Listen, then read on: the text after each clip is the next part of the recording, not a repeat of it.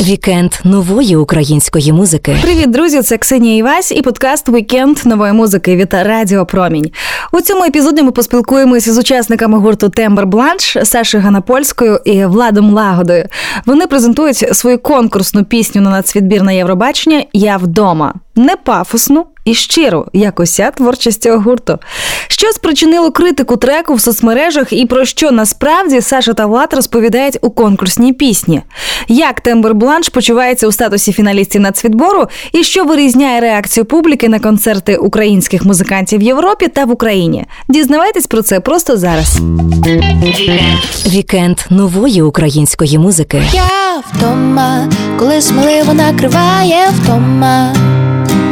Я Нацвідбір і твою пісню слухають люди, які в принципі за нормальних умов її б ніколи не почули. Ходять якісь відосики на Ютуб, і ти дивишся так. У мене стільки то лайків, а у того стільки то лайків, і порівнюєш непонятно наш. Можливо, там деякі думки не супер приємні, але це такий вихід з теплої ванни, а де дискомфорт, там і розвиток, в принципі. Вікенд нової української музики. Саша Ганопольська, Влад Лагода у нас в студії. Привіт, друзі! Привіт! Привіт. Ну що, Євротур з Вів'ян Морт, тур Україною і тепер Євробачення. Нацвідбір. Ви у фіналі. Що ви з того приводу відчуваєте? Відчуваємо, що виходимо з зони комфорту, відчуваємо якусь відповідальність, відчуваємо просто якийсь новий досвід, особливо влад, бо він в телевізійних конкурсах до того не брав участі. А ти брала? В голосі країни Так. було таке, було Ти можеш порівняти відчуття тоді і зараз? дуже може. Насправді дуже схожі відчуття, коли виходять якісь відосики на Ютуб, і ти дивишся так. У мене стільки то лайків, а у того стільки то лайків, і порівнюєш непонятно на що. І що ти відчуваєш з приводу цього? Насправді вже легше, коли це другий раз приходиш, то вже якось набагато спокійніше до цього ставишся, вже так трошки подорослішала, мабуть. То ти менториш влада в цьому сенсі? ти розповідаєш йому, як тобі треба реагувати? Ні, ні, це він мені розповідає, як треба реагувати, бо емоційно він більш стабільний, ніж я. Це дуже дивні відчуття насправді, коли нацвідбір і твою пісню слухають люди, які в принципі за нормальних умов за інших її б ніколи не почули. І коли раніше читав реакції тільки людей, які слухають таку музику і шукали таку музику, і їм вона подобалась, то тут стикаєшся з тим, що є люди, яким така музика не подобається. Є люди, які очікували щось іншого, і дуже по-іншому сприймається реліз пісні через те, що люди сприймають це не просто як пісню, яку треба просто послухати. Вони уявляють цю пісню як потенційного представника цілої країни на Євробаченні. Можливо, там деякі думки не суперприємні, але це такий вихід з теплої ванни, а де дискомфорт, там і розвиток, в принципі. Де застала вас звістка про те, що ви у фіналі? Що ви робили в той момент? Згадаєте? Так, я дуже добре пам'ятаю. Ми сиділи на студії. У нас з'явилась така міні-кімнатка, де ми тепер можемо творити і не переживати, що будемо заважати сусідам. Вже не вдома. Це да. не вдома. Вже це не вже вдома. не вдома. Уявіть собі. Ми якраз знімали відео. Коротше, щось ми знімали, Да, нам позвонили. Муд-відео таке. З Євробачення, Влад з Євробачення, каже, треба перезвонити. Каже, Саша, ми у фіналі. Я така сижу. Серйозно, що?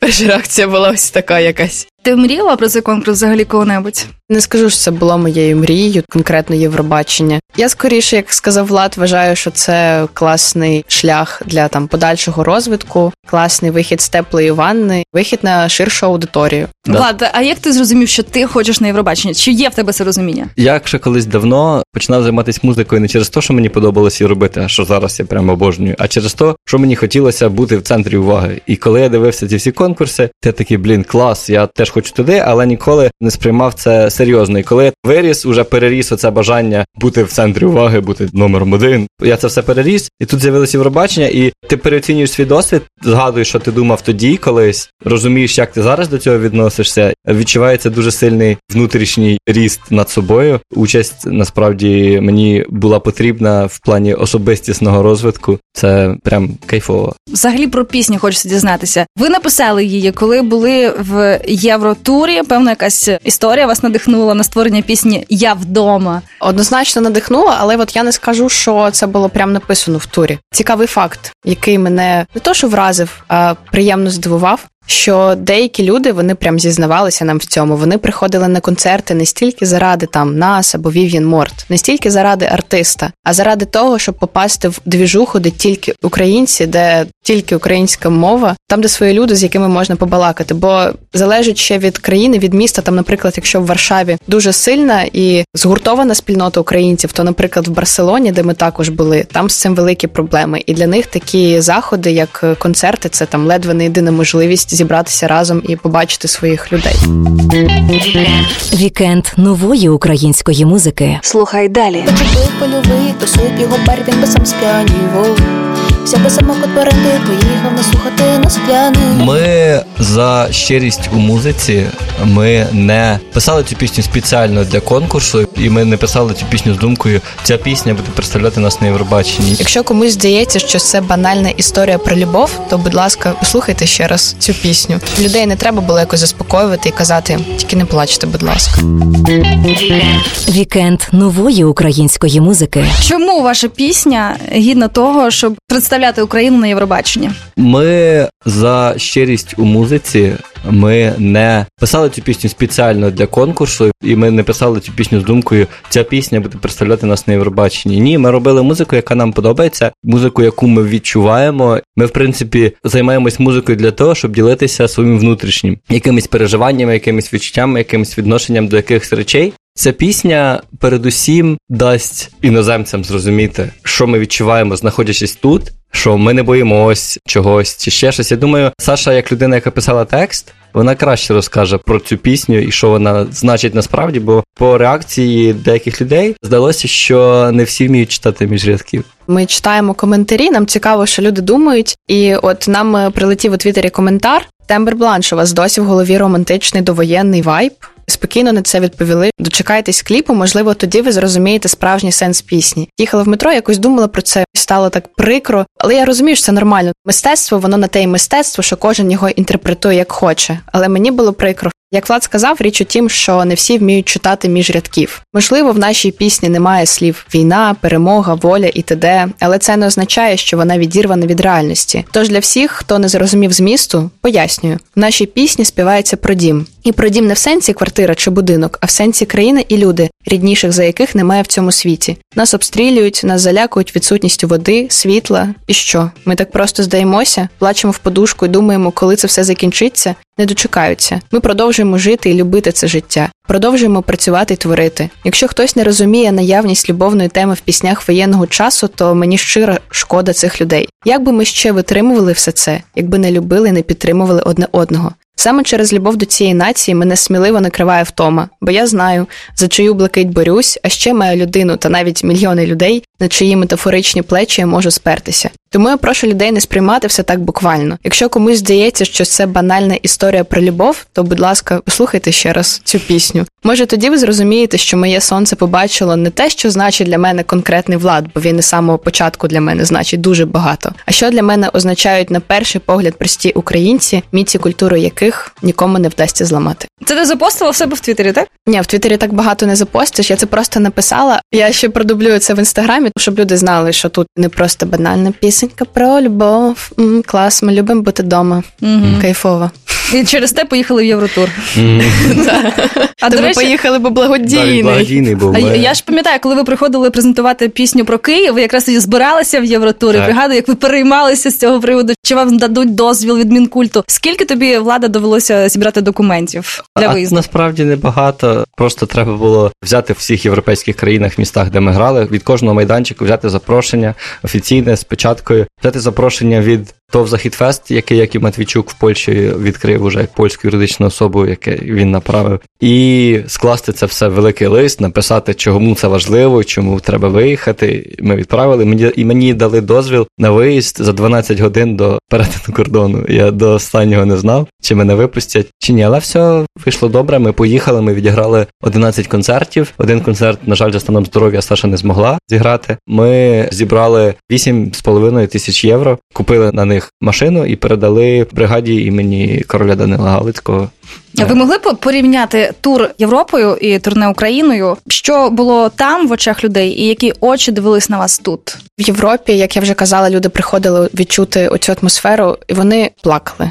особливо на Вівінморт, зрозуміло. Але от вони приходили, вони відчували неймовірний сум, подекуди катарсис. Бо в Україні всі такі, та нічого, навіть якщо світло вироблять, час дограємося, буде нормально. Тобто людей не треба було якось заспокоювати і казати, тільки не плачте, будь ласка. А в Європі, звісно ж, вони всі сумують, і ми їм про це вкотре нагадали. Де люди, які виїхали ще до 24 лютого або виїхали на самому початку, насправді дуже по-іншому сприймають цю війну, ніж ми, ті, хто знаходиться тут. Це дуже цікавий насправді досвід. Ми там поспілкувалися з нашими знайомими, які живуть зараз в Європі. Ми розуміємо, що ці часи вони залишать е, на нас різні абсолютно відбитки. Мені здається, що люди за кордоном сприймають це все насправді жорсткіше, ніж ми тут, тому що десь я теж чув таку думку: ніхто не пише, що в Києві відкрилась нова кафешка, народилось стільки-то дітей, що життя продовжується, вийшло стільки-то пісень. Новини зазвичай зараз тільки негативні. І тому, коли ти знаходишся далеко від цього всього, здається, що в Україні якась така жесть відбувається. Відбувається жесть, безумовно, супер жесть, але попри це все, життя продовжується. На жаль, нам довелося адаптуватись до цих нових умов. Ми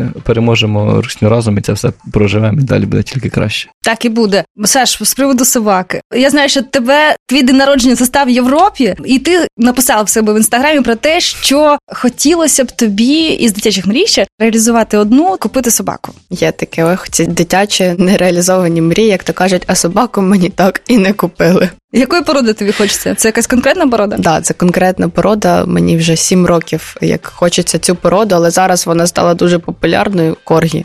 І тому я коли їх бачу по Києву всюди, я така, та що ж таке? Ну, та скільки вже а міг би бути мій.